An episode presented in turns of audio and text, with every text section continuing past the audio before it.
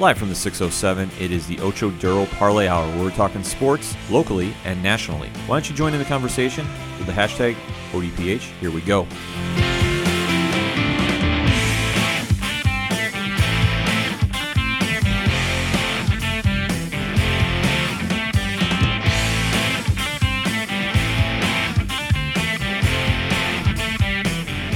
Welcome to another edition of the Ocho Duro Parlay Hour, hashtag ODPH podcast. I am your host, Ken M. Sitting across from me this week, as always, it's Padawan J. Hello, hello, hello. Folks, we have a lot to discuss in the land of sports. Let's waste no more time, shall we? Hit us on that social media hashtag, hashtag ODPH. Join in the conversation because, hey, we want to hear from you. And what bigger story is going on in sports than the NBA Finals? Games one and two are in the books. And did they Mm-hmm. go the way we thought, Pad? Uh, you know what? I had a feeling Golden State had pulled at least one out. I wasn't sure if they were going to pull both of them out, but I was a little surprised to see uh, Toronto pull out the game one win. Yeah, this one definitely threw me for a loop. As we talked about on the last sports podcast, we thought Golden State was going to run away with this. I was saying it was going to get lucky if the Toronto had won one game, and they decided to prove me wrong. Mm-hmm. So shout out to them for game one. Toronto was ready to go. Like Yeah. trying to describe the atmosphere for that game and the fans up there is very tough to say, other than just simply electric. Well, and you really think about it. Okay, yes, they had the playoff game a couple years ago with the Toronto Blue Jays and the Texas Rangers, but realistically, you think about it. The last championship game they had up north of the border was obviously you had uh, who was it? Uh, Vancouver a couple years ago at the final, the Stanley Cup Finals, if I'm not mistaken. And then before that, for Toronto specifically, it was the Toronto Blue Jays in the World Series back in the early '90s. Right, Toronto has been ready to rock and roll, and they were welcoming everybody to the NBA Uh-huh. finals, and they were they have been a great crowd to watch too, Yeah. as, as watching as spectators here. But when we get down to the game, Toronto decided, hey, we're not buying into the Golden State mystique. No. Kawhi Leonard is playing like the superstar he is, Mm-hmm. and they stole game one. Yeah. What was the score, Pad? Uh, final score was uh, Toronto Raptors had 118, Golden State had 109. Uh, you mentioned Kawhi Leonard; he had 23 points, eight rebounds, uh, and then five assists. But star of the game was Sikaim. Apologies if I uh, butchered that name. With 32 points and two of uh, two for three from the three point range. Kawhi finally got some help. Mm-hmm. That was the biggest issue we are saying. Who was going to step up Yeah. and do it? And finally, somebody decided to take the reins over. Not that Kawhi needed it, No. he didn't. But if you're going to be Golden State, Kawhi cannot do it by himself. It's just tw- 20 points also for Marc Gasol doesn't hurt. right. But at the, this is what I'm saying. They needed role players to step up and Yeah. step up big. And if they didn't, guess what? They were going to get ran out of the gym. Yeah, it's like we said, you know, okay, you Golden State's gonna work on shutting down Kawhi Leonard. Somebody else is going to have to pick up that load because if if Kawhi's got a double team on him, hey, somebody else is open, get it to him. Exactly. And that's what they needed to do because if Golden State is going to be playing without Kevin Durant, Toronto needs to capitalize on these games. Well, and especially Kevin Durant isn't going to play. And the last I read, I think he is still questionable for Game Three. I don't think he's been entirely ruled out. I could be wrong on that. But then you also look at the fact that there were reports coming out during Game Two, which we'll get to in a little bit, that Steph Curry was playing sick. And then you have uh, Klay Thompson with his hamstring injury, and you know I've I've you know uh, pulled the the uh, muscle in my hamstring a couple times. The way he was limping did not look comfortable. no, it did not. And this is going to be an area that is either going to hurt or, or hamper Gold or Toronto's chances of winning. And either what I'm saying, eh, hamper, they still got a shot. Hurt, Yeah, this is something that it, when the star players are getting banged up for Golden State is horrible to see. I am not rooting for this. I'm not rooting for anybody to get injured. But if you're Toronto, you need to capitalize. You need to take full advantage of this. You have to play with the best uh, team on the court, and you have to show that you're the better team. Because if Yeah. Golden State is showing any signs of possible weakness, and obviously due to the injuries that happen, it there there's an opportunity. I'm not saying I'm rooting for this because I'm not because I want to see the best team face the best team and who wins. That's what we should be doing. And if Kawhi is finally getting some help from Siakam and Gasol and VanVleet, this is where they need to step up and impose the will because Golden State is still going to put up numbers. yeah. You still have Steph Curry on the court. You still have Draymond Green on the court. They have arguably the best six man on the game with Andre Iguodala And if he's mm-hmm. still, if he's somewhat healthy, because he's playing banged up too, Right. if that Golden State monster is still rolling, you need to take advantage. And they did game one. So the momentum was definitely in Toronto's favor. And I know there was a lot of nonsense about, oh, Drake got in Draymond Green's face after the game. Drake is a fan. Yeah. Why are you letting him get in your face? And let alone if you're Golden State, are you really concerned with what he's doing on the court? No. If you want to shut him up, beat Toronto. Yeah. He has nothing to say then.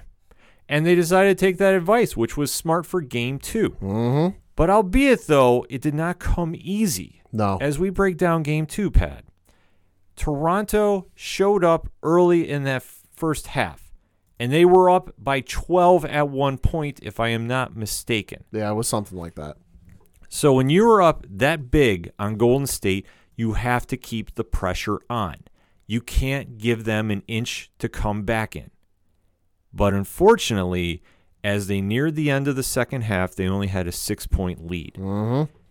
To come out the gate the third quarter, Golden State ran Toronto out of the gym. See, uh, it's like the old saying goes: "Give them an inch, and they'll take a mile." Toronto gave them an inch, and I'd argue they gave took three miles. Toronto didn't score till five minutes left in the quarter. Yeah.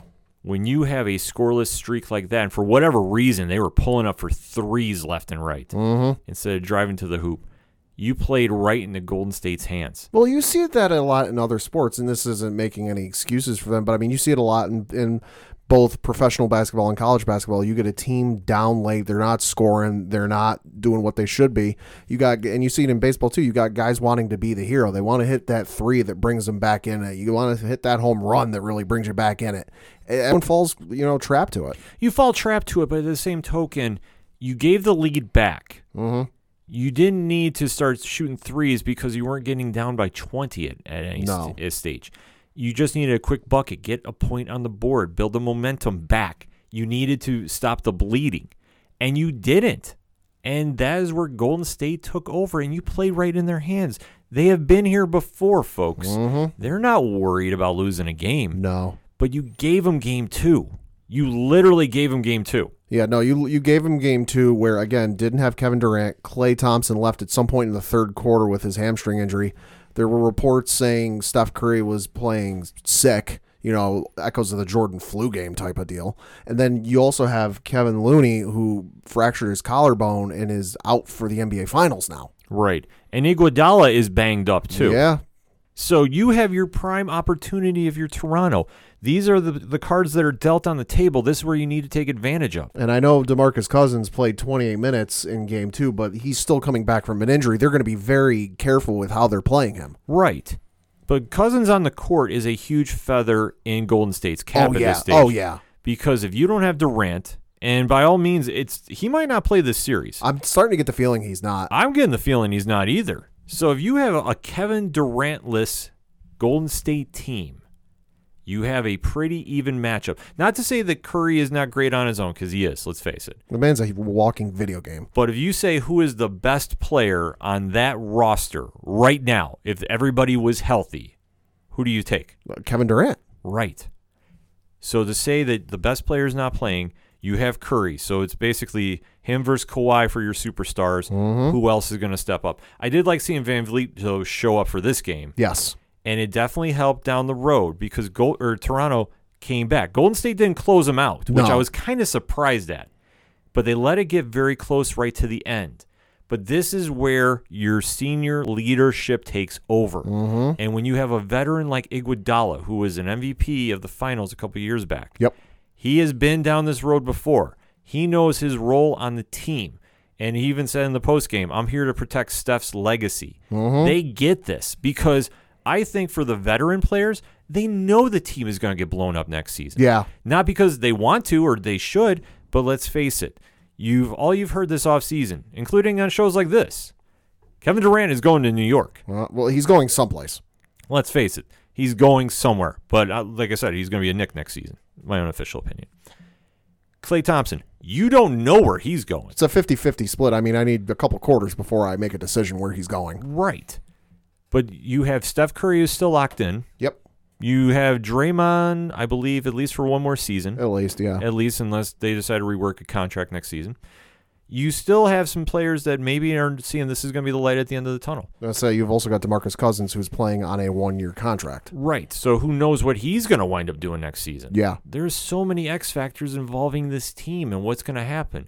But Golden State knows this. That is the key factor. They know this is their arguably last shot as the current team that they are. How are you going to go out? mm-hmm. And they showed Toronto, who, let's face it, you got game one. Congratulations. You did. But you didn't close out game two. So when Golden State wins 109 to 104, Mm-hmm. Golden State showed how they came back because, th- granted, Toronto did scrap in the fourth quarter. Oh yeah, They made it very close. But when Iguodala got the ball, he closed it out because at that point it was only a possession game away from being tied up. let's say that wide open three he had late in the game, and not a defender in the same zip code to even come try and contest that. Right. And this is where that veteran team comes in. Because everybody as is watching at home knows, okay, if the game is on the line, who are they going to? Everybody knows it's going to go to Steph Curry. Mm-hmm. If Klay Thompson's not on the court, who's the best shooter on the team? Curry. But Iguodala can still shoot. Mm-hmm. Something a lot of people forget. He might have a bad hip or leg or whatever the injury is, but he can still pull up and drop one if he needs to. This is where Golden State gets you. They have so many weapons on the court. Who do you stop? This is why you need to play defense for the entire game. And it's like we said on the last show. Okay, congratulations. You shut down Steph Curry. All right, now we're just going to feed the ball to Klay Thompson and get the ball to Klay Thompson going. Okay, congratulations. Curry's not shooting, and now you shut down Klay Thompson. Oh, hey, we've still got Andre Iguodala, and we still got Draymond Green. There's plenty of guys that they can just flip the switch, change what their game plan is, and adapt as they go better than anyone in the league. Right. This is where it gets real crazy because now you're going to Golden State. The series is Mhm. tied up. Who is going to be the X factor for this game? Boy, but, I don't know. because Siakam had a great game one, didn't have the, the greatest game two, 12 points. Kawhi put up buckets. He was scrapping the entire game. You need a game out of Danny Green. You need another VanVleet showing. I mean, VanVleet put up 17. You need somebody to help take the pressure off because if you don't, this is going to be a very short game because mm-hmm. Golden State at home is a totally different animal than Golden State on the road. It's like Golden State at home, where, like we said before, this is the final postseason run for the building they're in. Right. They're going to go out on a legacy. This is what they want to do because, like I say, next season, who knows what's going to happen? You're going to have a completely different team, probably. And I'm not saying this hated on Golden State. I'm just being very honest. What are you going to do for your legacy? This is where it comes into play. Game three is going to be Wednesday night. What's going to happen there? Golden State's favored by five at the moment. Pat, early predictions. Uh, you know, I really don't know how this is going to go just because there's so many X factors there. Eh, but if you had to take me on my gut decision, I think it's going to be Golden State just because I think if you had that opportunity with everything going and working against the Golden State Warriors, like we mentioned, Klay Thompson being out, Kevin Durant not playing, Steph Curry being sick, Andre Iguodala banging being banged up, and you still couldn't close them out, I'm not got a lot of faith in you. This is where the psyche of the Raptors is going to be tested because you you gave away a game you should have won. Because let's face it, mm-hmm. the storyline here should be Toronto's up two nothing. Golden State w- should be feeling the pressure. Oh yeah, This is not going to be the storyline. Golden State scrapped and they showed why they are the champions. They showed why they have that mentality. They came out, they were down, they came back to take the lead, and they never let up, even as Toronto scrapped with them. I expect we're going to have the same kind of format here, but I am not doubting a 10 point win for the Warriors okay. on Wednesday. I'm not doubting it.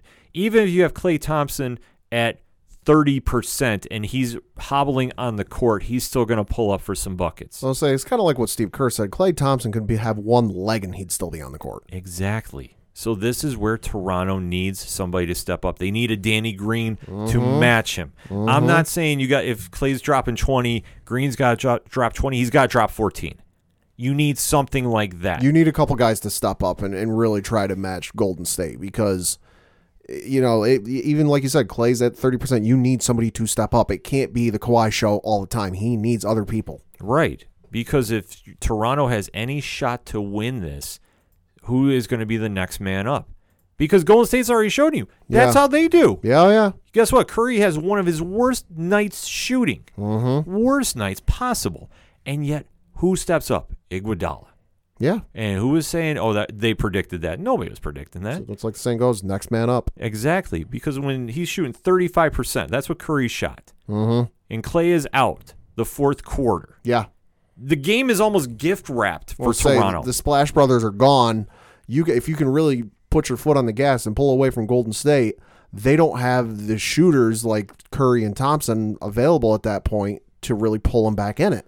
Right. This just goes to show you when you have a young team. And what I mean by a young team is Toronto has never been here before. No. This is a very new atmosphere for a lot of those guys. Kawhi has been here with the Spurs. Yeah. He knows what this takes to win. Yeah. Has everybody else? That's the question. And the answer right now is they don't know what to do. But they have to find out quick because if you go down 2 1 to Golden State, Mm-hmm. series isn't over. No. But you're going to try telling me they're trying to win game four in the Oracle is going to be an easy task? Oh Lord, it ain't. You have got arguably two of your worst back to back games you have. You need game three. I don't think you're going to get game three. I want you to get game three as a fan, but as a realist, I think Golden State said, Thank you for giving us life. And as they were saying to quote unquote Aubrey, we'll see you in the Bay, Golden State is ready to get home. Mm-hmm. Golden State is ready to have their crowd behind them. They're ready for a little home cooking. Absolutely. And if you don't think Golden State is foaming at the mouth to get back to California, Oh, those fans are gonna be loud. and that place is going to be rocking. If you have not seen a Golden State game, those fans are going to be showing up early. This is not like the Lakers No. where fans casually stroll in a little later than usual. No. This is going to be Golden State's going to be ready to go the mi- midnight of that day. mm-hmm. They're going to be down there. They're going to be ready to go. They're going to be ready to go absolutely bananas. And for Toronto, this is where Kawhi had better be on that team plane talking to those guys and getting their heads right. Because if they don't have a chance, if they're not going to be ready to show up, he has to tell them, you know what, you have to leave game two with game two. It was a bad loss. And it was Yeah. Even though they fought back and they uh, and I think what was the last couple minutes they outscored Golden State They outscored Golden State for the entire fourth quarter, twenty-four to twenty-one. right, but I think like the final like three four minutes they outshot them. Yeah. Like I think they only held Golden State to three points, but guess what? Those last three points was the shots that killed you. Mm-hmm. Andre Iguodala, who's made like 900 three-pointers in his regular season career. Right. This is where Toronto is going to be mentally tested. What do they have? And like I said, I gave you my prediction. I think Golden State beats them outright by 10 at the Oracle. I think Steph Curry, you he only shot 35% game two. Oh, I think he's going to do a little better mm-hmm. in game three. He's got that motivation. He's on his court. He to catch him on bad nights for a consecutive series. Good luck. Back to back games is tough. It might happen, but I don't see it happening. No. And then Kevin Durant is on the bench. But if they start losing a game here and there, and let's say it gets to be two two, I wouldn't doubt Durant shows up. I wouldn't. But Golden State knows that if they can take the next two, the series is over Mm-hmm. without question. But it all depends on how Toronto's going to show up. So, Raptors fans, let me ask you this How do your team come back? How does your team come back, rather? How do you do it? That is my question to you. Because you have a tough task at hand. We gave you our predictions about it.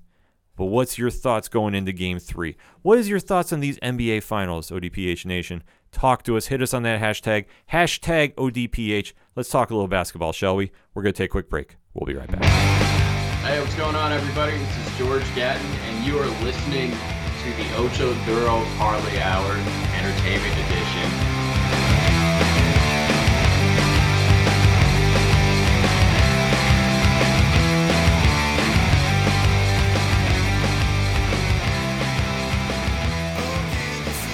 Coming back for another segment on this edition of the ODPH podcast, and there has been some great MMA action this past weekend. Oh my God, yeah, there was. UFC Stockholm. Whew. Woo. did that ever deliver? Yes. Before we even get into the main card, we have to talk about one standout fight on the prelims, Pat. Mhm, Prelims. Uh, it was, uh, like Ken said, it was on the prelims that aired on ESPN2. It was in the lightweight division between Leonardo Santos and Stevie Ray, where Leonardo Santos knocked out Stevie Ray with one of the nastiest knockout punches I've seen in a while, and then proceeded to pull a Tom Hardy from the Warrior and sprinted out of the octagon and back up the entryway towards the locker room. You know it's going to be a great fight night when somebody is delivering highlight reel KOs in the prelims. Yeah.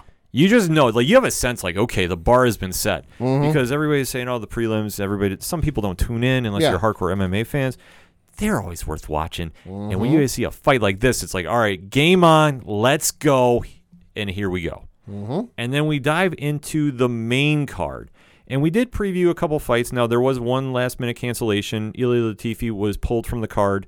So the fight against Volkan did not happen. Yep. So we are going to break down two, the co main event and the main event, the two big fights that we hi- highlighted a little bit. Alexander Rakic and Jimi Manuwa fought. And Rakic had w- another highlight reel knockout in Uh-huh. this one. That was a literal blink and you miss it. Pat, break it down. Yeah, so right in the first round, 47 seconds into the first round, uh, Alexander Rakic just gave one of the nastiest head kicks I've seen uh, and knocked out Jimi Manuwa.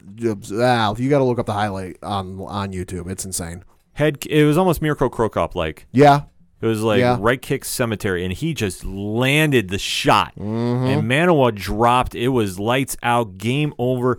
And yet again, we have another name now in the light heavyweight division. hmm I remember he, that knockout hit. I immediately texted you and went, "Oh my God, Rakic!" Yeah, Rakic is now 12 and 1.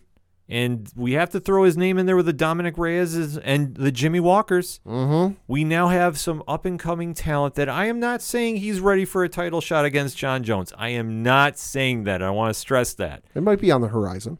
He needs a few more fights going Yeah, into this. yeah. But Rakic looked amazing in this Yeah. fight, and Manuwa announced his retirement after this fight. Yep. Which makes a lot of sense. He's definitely had a lot of tread on the tires, and we wish him his best luck in his future endeavors. But this fight was definitely a statement fight for Rakic. And where does he go from here? You, to be honest with you, I think maybe he could step up and fight Volkan. I know that Yeah. Volkan obviously did not fight on this card. That would make a lot of sense if they want to reschedule for down the road. But I think you got to start getting Rakic some competition in that top 10 division. Yeah, and I mean, you brought up Jimi Manuwa. It was his fourth consecutive loss, and uh, he said, "quote I've met a lot of great people, or excuse me, I've had a great martial arts career, and the last four fights have been tough, tough losses to take, not only for myself but for my family, who was always first. Uh, I've given out mostly knockouts and taken a few myself. That's my fan-loving style, but it takes a toll on the body, especially concussions, which are not visible to the eye. Exactly. And that is very respectable to do because one thing that we as fans don't always appreciate is just when these fighters are going in there, this does have a lot to weigh on them down the road and a lot with their physical and mental futures going forward. So obviously Manuwa is realizing this and he's getting out where he feels is a good time. And I don't argue with that too. I mean, we saw another retirement with King Mo this past weekend, who's well known for Strikeforce and Bellator fame. So obviously, with Manuwa announcing his retirement, it makes a lot of sense. And it, and it for me, in, in no, not just MMA, but sports in general, better to go out like on your own terms when people will still have a fond memory of you. He won't go down in the annals of MMA history as one of the best of all time. He, uh, you know everything that goes with that. But I think hardcore MMA fans will, you know, when his name comes up or they see his name on screen for like records or or you know flashbacks of fights. I think MMA fans by and large will go, "Oh, hey, he, he was a good fun fighter to watch in his prime." You know, not one of the fighters you see where it's like, "All right, no, you really should have retired like 5 years ago." Exactly. You always hear us comment now about seeing BJ Penn fight at this age and Chuck Mhm. Liddell Yeah. fighting against Tito Tito. Ortiz at this age. Manuwa retiring at his age right now makes a lot of sense, and that and he's obviously thinking long term. So I can't argue with that, and I respect that decision. And as for Rakic, like I said, the fight that makes a lot of sense to me would have him against Volkan Yeah. going down the road, like however medical suspensions work out and whenever they want to book that fight, that fight makes a lot of sense because I think you could throw you could throw him against a Dominic Reyes or a Jimmy Walker, who I heard was medically cleared this week to fight. Either one of those fights would make sense too, but I'd say let's go see what he's got against Volkan. I Yeah. think that that would be a really fun fight to watch. And I obviously I've been pushing for Reyes versus Walker. I think that fight needs to happen. Both these guys are the young undefeateds in the division, so let's see what they got. Now let's go to the main event. Mm-hmm. Alexander Gustafsson versus Anthony Lionheart Smith. We'll say in the deep in the heart of uh, Gustafsson country because when Gustafsson came out, heroes welcome. Uh, when Anthony Smith came out, uh, not so much. I did appreciate because I did, wasn't aware of this. The commentary team saying uh, the whole week leading up to the fight, Anthony Smith said that the crowd wasn't going to boo him. Uh, they booed him to the nines. Oh, exactly. And he knew that, and I'm sure he was just playing that no, off. he was. I loved it though. It was Yeah. great. I will say this Smith, in all his interviews, I've really liked his honesty and I've really liked what he's had to say. He's, he's been very honest in critiquing himself after the Jon Jones Yeah. fight and just going into this fight, too. There was a lot of pressure on him Mm-hmm. and Gustafsson as well, because Gustafsson is in arguably the greatest MMA fight in UFC history. That is him and Jon Jones fight one. Mm-hmm. And you can argue about is that the greatest fight ever? Some people do think it. I do not. I think it was a great fight. but Yeah, it was I a don't- good fight. I don't think it was number one of all time, in my opinion. I give that to Shogun Hendo. One. Yeah, That- yeah. For me, that is number one. You, Yeah. And I will go back and forth with people about this. Regardless, we get into the fight. Anthony Smith is coming off his Jon Jones defeat. Where does he go from here? Was he a flash in the pan? Is there still something left for him to go push himself to be a champion? As we get into the fight pad, break it down for us. Well, so yeah, you get through the fight. They're going back and forth. It was really for me. It was really hard to tell who was winning one way or the other. Like you had, it was pretty equally matched at least when I was watching. And then you get to the fourth round where Anthony Smith defeated Alexander Gustafsson uh, by a rear naked choke submission. Right, which I was very shocked to see. Mm-hmm. But I'm glad I saw Smith do something other than a knockout. Because he does have some great knockouts as he was working his way to the Jon Jones fight. He was tearing through and knocking everybody out. So to see his developing ground game, I think can only help him down the road. And as for Gustafsson, he decided to announce his retirement at the end. And he said that he really just wasn't feeling the urge to fight anymore. And honestly, I can understand that as well, too. I mean, he's definitely had his string of injuries through the years, but he's always been a great fighter to watch and see. And if he doesn't have the urge to fight anymore, doesn't have that drive to go, he's, he's leaving on a high note. Even though he lost, Yeah. he's still leaving on a high note. He had his rematch against Jon, so at least he doesn't have to say what coulda, shoulda, woulda. Yeah, No, he, I mean, obviously it didn't go his way, but no, and he still decided to go for another fight. And if he's not feeling that he wants to fight, let him go out on his own. Yeah, he clearly feels he's left everything on the table. That there are no regrets in his mind of oh, I wish I could have done this or wish I could have done that. He's also going out a hero in front of his home crowd where he got cheered. Right. So now we say, what's next for Anthony Smith? And there is one name and one name only I want to hear fighting him Okay, Luke Rockhold. okay, I don't want to see him fight anybody else. I want this grudge match. They have been talking so much trash. Smith wants time off. Great. Let's give it to him. Rockhold, I believe, has a fight coming up on the Jon Jones card, if I'm not mistaken. yeah, I believe so. So whatever happens there, as soon as they're both ready to go, you put him in the cage and you let him go. Mm-hmm. That is what I want to see. I don't need to see him go against one of these young guns right now. No, I want this grudge match. I, you want the ratings. You like the smack talk. You want that build of animosity. And R- Rockhold thinks he's going to walk right to the 205 division title. Good luck. Get right in Smith's face and watch what happens. You think that he was just a flash in the pan, that he couldn't do it? He's developing a ground game. Mm-hmm. This is now going to be a very scary fighter when he starts putting that time in. If he Yeah. wants to, and like I said, he's was saying he wanted to take some time off, and he obviously stepped in to fight Jon for the belt. Okay, can't Yeah. argue. I can't argue that. But now, if he gets some time off, he gets a full camp in, and whatever happens with Rockhold is going to happen with Rockhold. If both those fighters are ready to go, you make that fight. And then let's see is Rockhold really going to be a contender at 205 or is this just a flash in the pan? Is Smith now going to be making his run back to the title shot? This would make a lot of sense there too. Both these guys are names. Both these guys will draw. Both these guys can definitely make a statement fight in the 205 division. Because especially when you have all these young guns on the rise, trying to see who's going to be the next one to fight Jon Jones, unless he decides to vacate or he loses to Santos, this is where you decide to answer that question. And I could definitely see the winner of Smith and Rockhold take on the winner of Walker Reyes if I'm doing fantasy booking. Mm-hmm. Then you give that winner to Jon. Yeah. If Smith wins, he's beating two top contenders. Can't argue it. If Rockhold does, same thing. Yeah. For Reyes or Walker, yeah, you're skyrocketing right to the top. But you know what? That's happened before. I mean, you think about when Jon Jones got the call up because Rashad Evans, I believe, was injured, Yep. and he had that standoff or that match against Bader, who Bader was undefeated at the time. Mm-hmm. That was a young gun eliminator, if I can call it that. And then look what happens. It all about the opportunity you make, and for going forward, that fight makes so much sense to me with Smith and Rockhold. Put him in there and let him go. You want to see what you got at Rockhold? This is a great test. Find out what you can do at 205.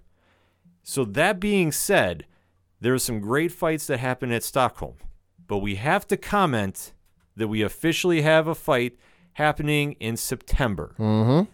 Pad?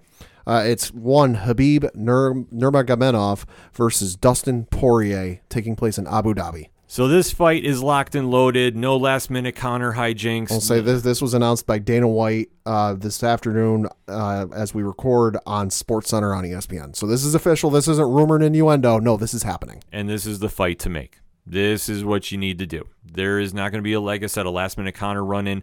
I know that there was a lot of internet buzz saying if Tony Ferguson defeats uh, Cowboy Cerrone, he should get in that fight right away. Yeah. No, Poirier has got this fight. He's definitely earned it.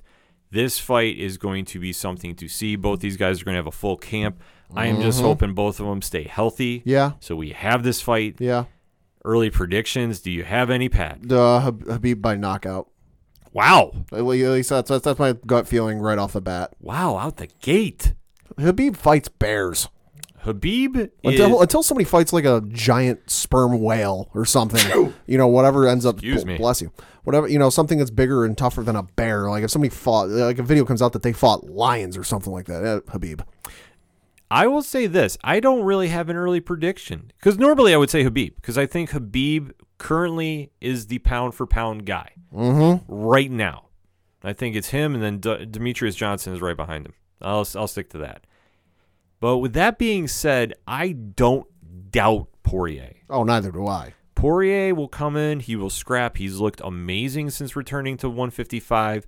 He even looked good as one, a 145er. So this is his time. If he's going to make the run, he's going to make the run. He's definitely risen up in the ranks. He's definitely fought everybody they've thrown at him. And I know his name kind of gets lost in the shuffle a lot because he's not mm-hmm. he's not a brash trash talker like Conor is. He doesn't have you know the opponent pedigree per se that Khabib does. Because Khabib has fought everybody they put in front of him, and he's Oh, yeah. mauled them. Just mm-hmm. straight up mauled them. Oh yeah.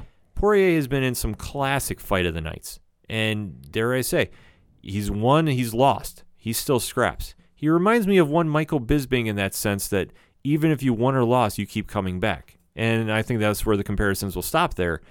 Obviously, knowing both fighters as such, this is where Poirier needs to shine. This is where he needs to really take advantage of the spotlight you're in, and don't get too caught up in the hype Yeah. because I think the one thing that Khabib has now developed is that Anderson Silva mythos, A little bit. where you just you, you almost psych yourself out because you know you're fighting one of the greatest fighters of all time. Mm-hmm. And for some fighters, they can't get over that mystique. They lose their train of thought. You even take a look, backtracking a little bit now to Anthony Smith Yeah. and his fight against Jon Jones, and he he didn't come out and say it, but you kind of had that vibe. He knew he bought into the hype of Jon and what Jon brings to the table. And Well, yeah, and, and you know the entire you know weeks and months leading up to this fight, all Dustin Poirier is going to hear about when he does interviews is about Khabib and what happened with Conor at their fight and all the nonsense that took place after that fight. You that you know like the, yes, you'll have your questions. Oh, how's camp going? What are your plans against you know? Dus- What are your plans about against Khabib? Yeah, the, the usual questions. But there's going to be the equal, if not greater, amount of questions. Oh, hey, what are you going to do if something happens like uh, during the Khabib Conor fight? yeah, exactly. This is where Poirier needs to figure this out, and he has enough time to game plan too. Mm-hmm. I will give my official ODPH prediction later on down the road, but the fact that this fight has now been signed, sealed, delivered. The only thing now is both fighters, please stay healthy. Yes. Nothing crazy in your camps. Don't go fighting bears. Just stay focused on the fight at hand because the fight fans want to see this. Yes. We came off a great weekend with UFC Stockholm. Let's keep that momentum going. When we come back from break, we have to preview UFC 238. You are listening to the Ocho Duro Parlay Hour.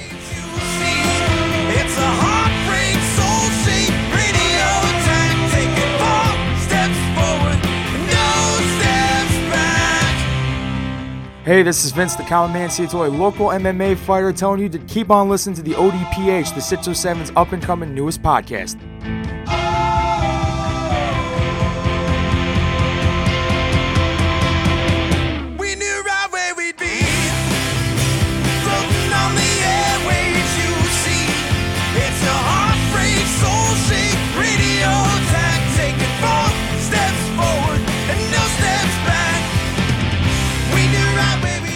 Coming back on this edition of the ODPH podcast, and we got to talk some more UFC, shall we? Mm-hmm. UFC 238 is taking place this weekend. Mm-hmm. Big fight card, big fights on it. Pad, let's break it down, shall we? So yes, as Ken mentioned, uh, this Saturday, June 28th, from the United Center in Chicago, Illinois. Big card, big city, big expectations. 238 uh, headlining is Henry Cejudo versus Marlon Moraes uh, for the vacant UFC Bantamweight Championship. Uh, your co-main event will be Valentina Shevchenko versus Jessica Eye for the Women's Flyweight Championship, and then you have Tony Ferguson versus Donald Cerrone. Oh boy, oh boy, and it gets better and better. You've got Jimmy Rivera is also on the card versus Petr Yan, and then you got Tai Tuivasa versus Blagoy Ivanov uh, rounding out the main card. All right, let's just jump in with the top three, shall we? Mm-hmm. Let's kick it off. The what should be the main event, in my opinion, but it's not, and it's not a disrespect to the two main events because this fight, in my opinion, should be a main event on a UFC fight night, and that is Tony Ferguson versus Cowboy Cerrone. I'll say funny you mentioned that it's kind of your main event. Uh, I'm looking at the Wikipedia page for UFC 238 here, and of course anyone can edit Wikipedia whenever they want. Uh, particularly after sporting events, it's real fun to look at. Uh, somebody has gone ahead and edited the fight card for uh, this this event, and if you look at it says lightweight Tony Ferguson versus Donald Cerrone, and then there's a note here it says C, and when I look down to C, it says C, the people's main event. Yeah, this is. And I don't argue with that. And like I said, I'm not disrespecting the four fighters ahead of it. I'm not. But when this fight was made, I think everybody had thought, oh, wow, this is going to main event a fight night. Mm-hmm. This was literally jumping in. So the fact that it's a third fight on a stacked card, bravo to the UFC. Yeah, Bravo. But you should have made this one five rounds. That's my only argument with this, unless something crazy happens. But man, oh man, oh man, this is got big, big, big in- implications. And I don't mean to be popping in the microphone. I'm actually standing far away from it as I'm yelling this. Donald Cowboy Cerrone is having his renaissance, his uh, quote unquote dad strength hmm hashtag. since uh, obviously becoming a father. He is undefeated. He has looked phenomenal. No slow start in this for him as his return. He has been coming in and just putting on a display, handling young guns, taking on some veterans. Definitely coming off his last fight wasn't the best performance, but he pulled it out, and luckily he did because now he steps in there with one Tony Ferguson Yeah, who's no slouch? who is no slouch, who arguably is the uncrowned lightweight champion. I know you can say interim all you want, but let's face it, it's Khabib's world, and we just live in it as far as the mm-hmm. 155 division goes, according to the ODPH. But still, Ferguson is a nasty fighter. Nasty. Definitely has put on some displays against Anthony Showtime Pettis, has had the injury bug. Otherwise, we would have had Khabib versus Ferguson many, many years ago. Mm-hmm. I still have not forgotten. I know that we have come close to like six days from that glorious fight from happening, but sadly it is not. But I am just saying everybody stay healthy going into this week. This fight cannot get canceled by any means. Pad, breaking it down. Who you got and why? Well, it's going to be a real tough fight. I mean, yes, we know Donald Cerrone is undefeated since uh, have becoming a father, but it's no easy task. It's Tony Ferguson. I'm looking at his uh, mixed martial arts record. His last loss was to one Michael Johnson uh, via unanimous decision way back when on May 5th, 2012. Right. So it's it's been a hot minute since he lost. You know, it's not going to be, and, and in that time, he's he's fought some notable names: Edson Barboza, Kevin Lee, uh, Rafael dos Anjos, Anthony Pettis. You know, it's not going to be easy, but I think I got to give the slight, ever so slight nudge to Tony Ferguson.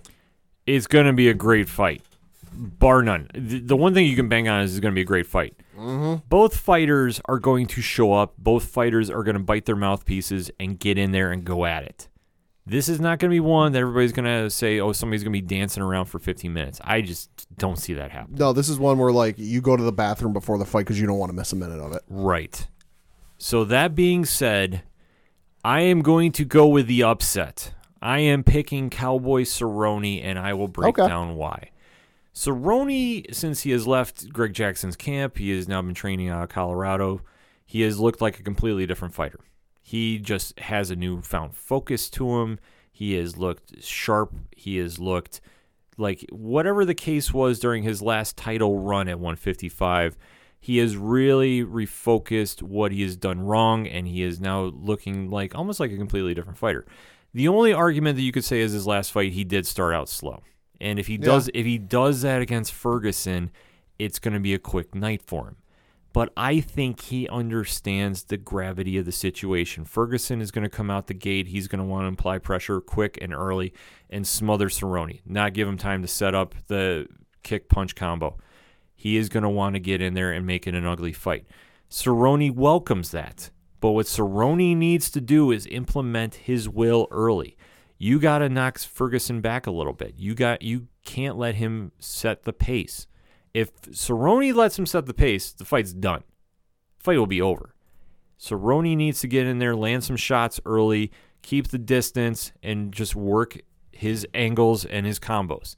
If he can do this, and I think he can because I think that he knows that if he wins this, he will be in line for the next shot. I know he hates waiting, but if he wins this fight, you can't say that he's now not the number one contender. As for Ferguson, he understands what's on the on the line here too, and there's no question of that. He knows that he has Khabib Poirier winner lined up. He wants that fight badly, and he should have it because there's no other way he's going to get to Khabib unless he beats Cerrone. No way. They've already tried booking that fight numerous times. Yeah. I don't know how you're going to do it again. And Put him in like crisis sleep or you know whatever free sleep. man, I don't, I don't, I just don't know how you're gonna do it. I really don't. Like, I want to see this fight. I want to see Yeah. Ferguson versus Khabib. Don't get it twisted. I want to see this fight. Yeah. I just don't know how we're gonna pull this off because Without them getting hurt. every time we get it scheduled, somebody gets hurt on like a freak thing too. Mm-hmm. But that being said, if Ferguson beats Cerrone, yeah, he's the number one contender.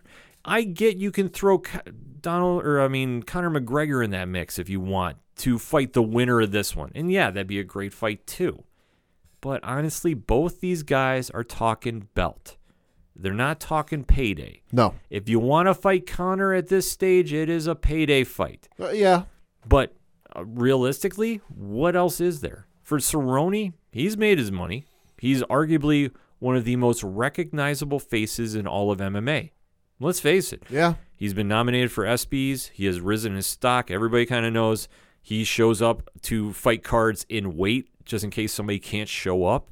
He wants to fight. That's all he's concerned about is legacy. It's not about the payday. Ferguson knows that there's a lot of naysayers out there that are saying, well, it's Khabib's division. And who is Ferguson? I say it's Khabib's division, but I don't forget who Tony Ferguson is. No. So that being said, they got to show up and scrap. I do like Cerrone by decision, but this is going to be bloody. This is going to be close. This is going to be a split decision. I'll even go that far. I'll say somebody might lose a tooth, a tooth or two. This is going to be one. Don't get up. Don't blink. This is going to be nonstop action. I'm not going to say a mm-hmm. knockout, but you're going to see some shots get landed. And like I said, this can go either way, but I am going to say Cerrone by split decision. That's my gut feeling on this. To the co-main event. Uh, it's for, like I said, it's for the women's f- flyweight championship. It's between champion Valentina Shevchenko and challenger Jessica Eye. Shevchenko has looked great in Yeah. the flyweight division, so Eye think that it's going to be a tough task for I to pull off. Yeah. I will definitely scrap with her. I will show up. She will definitely impose her will as well. But Shevchenko just looks really good at this division. I mean, this is where it kind of seems that she fits, and it really is going to be her division, I think, until further notice. Yeah. I mean, just taking a look at her fight record pad. I mean, yeah, Shevchenko in- has won her last two fights. Uh, the last fight being uh, Joanna Jedrzejczyk at UFC 231, uh, where she won the vacant flyweight championship, and before that, it was against Priscilla uh, Cachoeira, uh, where she defeated her by rear naked choke, and before that, it was a loss to Amanda Nunes by split decision at UFC 215. But in that before that, she beat Juliana Pena, she beat Holly Holm uh, Sarah Kaufman. You know, she's just been on a run with some notable names. And I flipped to the Jessica Eye one. Okay, she's won her last three fights, but prior to that, she lost like four in a row. Right. Shevchenko has definitely stepped up, and and obviously she looked great against Jedrzejczyk, even though Jedrzejczyk stepped up to fight her Right. uh, instead of staying down at strawweight. But that being said, I mean, if your last loss is against Amanda Nunes, that's nothing to sneeze at that you went split with her. Yeah. So I do like Shevchenko in this one. I think depending on who wants to step up or step down in the women's uh, strawweight or bantamweight division, respectively, it's going to be her division at flyweight for a while. Yeah. That's my early prediction on this.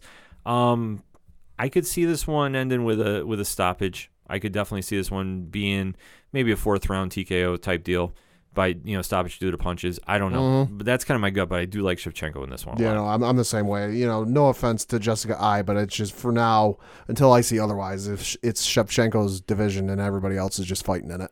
Now we get to the main event, the vacant bantamweight title. Mm-hmm. Henry Henry Cejudo against Marlon Moraes.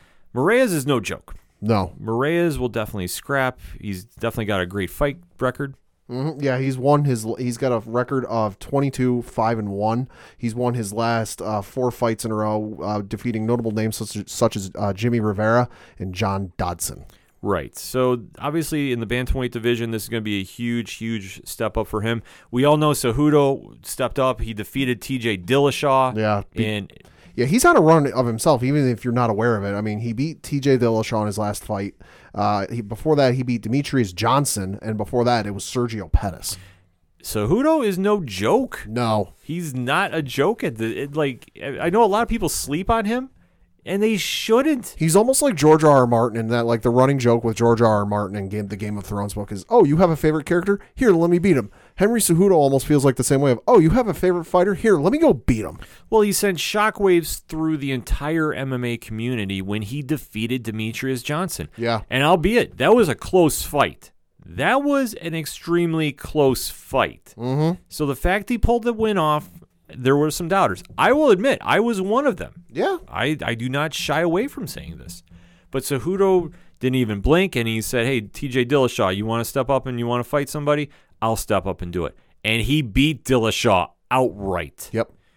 I think he's going to be a problem at bantamweight. I mean, we don't know officially what the deal is going to be with the men's flyweight division.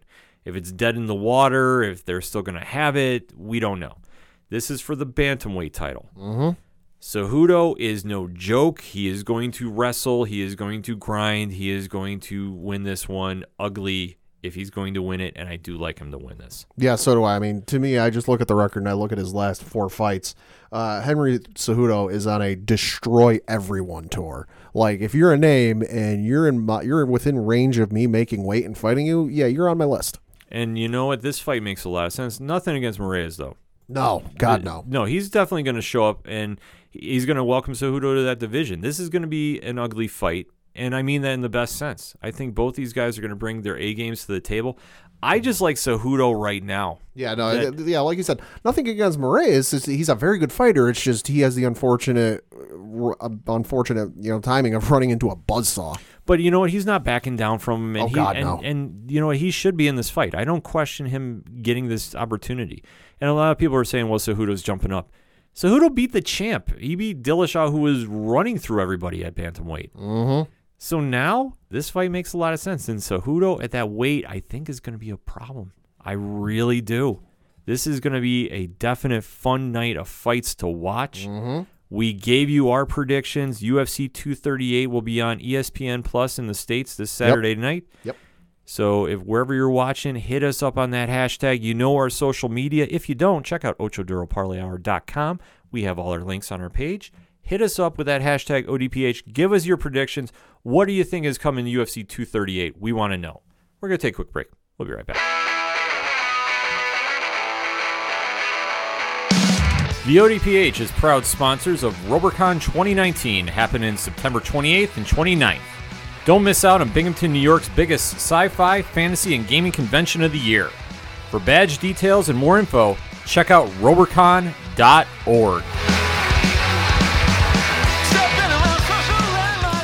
Coming back for the final segment on this edition of the Ocho Duro Parlay Hour. Pad, kick us off with that local minute. Well, of course, local minute. We got to talk a little Binghamton Rumble Ponies news. Uh, while we were recording last week, they were in the midst of a three-game series against Richmond, where they won all three games, swept them.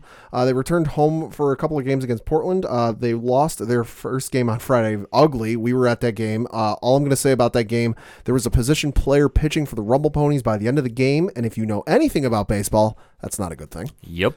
Uh, they were supposed to have a doubleheader on Saturday. They got the first game in and lost uh, by the final score of seven to eight. They could not, unfortunately, play game two. Game two due to rain, uh, so they scheduled that game to be part of a doubleheader on Sunday. And again, they got game one in where they lost by a final score of five to six. Could not get game two in due to rain, so that game will be made up at a later date. Uh, and then they are now in the midst of a three-game series against Harrisburg uh, before they head to Hartford and have a three-game series against them this weekend. Before they return home next week, starting July 11th, for a three-game series at home against the Trenton Thunder, and then that uh, same weekend they will have a three-game series against Altoona. For more uh, information, bingrp.com. So let's round those bases, shall we, Pad? Yeah, of course, We've got to talk a little uh, baseball, but not anything recent, of course. Uh, a little baseball history took place on this date as we record. Uh, for any of you familiar with baseball, on June 4th, 1974, the Cleveland Indians hosted the, 10, the Texas Rangers in w- what would become arguably the most infamous promotion in sports history, and I'm talking globally. Mm-hmm. Because what happened that night is 10 cent beer night. Yeah. Yeah. You heard me right. Uh, for that night, they were, were the folks at the Cleveland Indians Stadium were offering beer for a whopping ten cents. Uh, one of the more notable quotes is someone who went to the game said, "quote I went with two dollars in my pocket. You do the math." Uh, Sports Center did a great video on this a couple years ago for the 40th anniversary. You can find it on YouTube uh, if you search uh, 10 Cent Beer Night Sports Center, where they interviewed a lot of people from the game. Uh, what ended up happening, if I remember the video correctly, is they actually ran out of beer because, well, when you offer beer for 10 cents, you're going to f- attract a lot of people who like drinking and can drink a lot. They ran out of beer, which then ensued to a er, ensued to a riot where fans were streaming onto the field. The game ended up getting called, and if I remember correctly, the uh, Indians ended up losing the game because, well, they couldn't get the Indians fans off of the field. And the Sports Center video has a great moment where they interview the head groundskeeper for the the home team there, the Indians, where he came out uh, out onto the field after kind of everything was all said and done with, and home plate was gone. Like not it's eight rows up in in the stands or out in the left center field or something like that. No, it's just gone. So yeah, one of the more wilder moments in baseball history. And if you're not too familiar with it, I highly recommend you check out that Sports Center video because it's a wild watch. It's always crazy when baseball does their wacky promotions, Mm-hmm. but 10 cent beer night is never a good idea Yeah. at a ball game. No. No. Rather do like Excite Wrestling come into the Rumble Ponies in September. That'll be a good promotion. But Yes. Otherwise, uh, to be determined. Yep. So going into my bases, we got to talk a little hockey briefly because Stanley Cup playoffs are happening. It's Boston and St. Louis. The series is now tied at two uh, games apiece. They're going into game five. And I haven't been talking a lot of hockey on here because I've been too focused on Blue Shirt Nation getting that number two pick. So I am super excited for that. But it's been some great hockey going on. But the biggest upset that we have not been talking about, and we need to, we addressed this on last week's show Mm-hmm. because we were saying the boxing needs to make the fight between Anthony Joshua and Deontay Wilder. Yep. That fight needed to happen many moons ago, and they haven't been able to pull the trigger. Wilder has a rematch against Ortiz coming up, and then Tyson Fury after that. And then this past Saturday, Anthony Joshua was boxing at Madison Square Garden on DAZN or DAZN, however you wanted to call it, against one Andy Ruiz, who was a one month replacement fighter Yep. who stepped in was a plus 1100 underdog. And what happened, Pad? Uh, he not he knocked out Anthony Joshua for the win. He beat Anthony Joshua for the win. Mm-hmm. The arguably the biggest upset in boxing history since Buster Douglas, Mike Tyson. Yep. Without question. Without question. There wasn't a bigger upset in recent memory. And dare I say, in all of sports right now, Mr. Ruiz has etched his name into history. I know he was taking a lot of, you know, viral shaming, so to speak, because he doesn't look like a typical fighter. And he was DXing his way after the match when he won. But guess what? He's the champ. I'll say when and if he loses the the title, he will forever be introduced as former heavyweight champion. Yeah. That's all he needs to have. And that's all he needs to say on his resume. There is nothing else he needs other than that. Because guess what? He proved every single naysayer wrong. And now boxing's biggest heavyweight title fight that could happen is now completely up in smoke. Mm-hmm. Wilder Joshua was the fight boxing needed. There was no question about it. Sure, Wilder Fury was a great fight, but was it the one that was going to be the big headline fight with Anthony Joshua, who is arguably one of the pound for pound best fighters on the planet against Deontay Wilder, undefeated knockout artist? No, we don't have that now. Ruiz has thrown a wrench in the entire scheme of things, and boxing just has to look at itself and go, what happened? This is just completely wild to have seen. Ruiz came in. He has now etched his name in the history books. The movie is probably coming. Oh, guaranteed. With with a story like this, Disney's going to come calling. The other thing too is we were talking last week about the potential fight between Joshua and, and uh, Wilder, and how we were saying, listen, we don't, we couldn't figure out why they hadn't agreed to fight. You got to strike while the iron is hot because you don't know what's going to happen. Now, obviously, when we were talking last week, we were talking injuries because let's be honest, as we said last week, injuries are a thing that happens, and you never know what's going to happen. That also goes true for how the outcome is going to go. A lot of people figured Anthony Joshua was going to win. And you look at the betting odds and what they were before the fight. He was a landslide to win. Yeah, he But should he should have won He- outright. He, should have won outright, but he didn't. And now the potential fight and all the money he could have made with you know the potential fight with Wilder, up in smoke. Exactly. Wilder had a tweet out right after the fight. Quote, he wasn't a true champion. His whole career was consistent of lies, contradictions, and gifts. Facts. And now we know who was running from who. Hashtag till this day. Wilder's not wrong. No, And now I know they've invoked the rematch clause with Ruiz and Joshua, so that fight's going to be happening sometime near the year's end. But the luster is gone, even if Joshua wins. And they do book Wilder Joshua now. Is the the mystique is gone. right? Because it's not going to be uh, you know all the two best fighters in boxing right now going at it. It's going to be there's one guy who's really good at boxing, and then casual fans who aren't you know the biggest diehard boxing fans who might you know they might know some names and they might remember some things.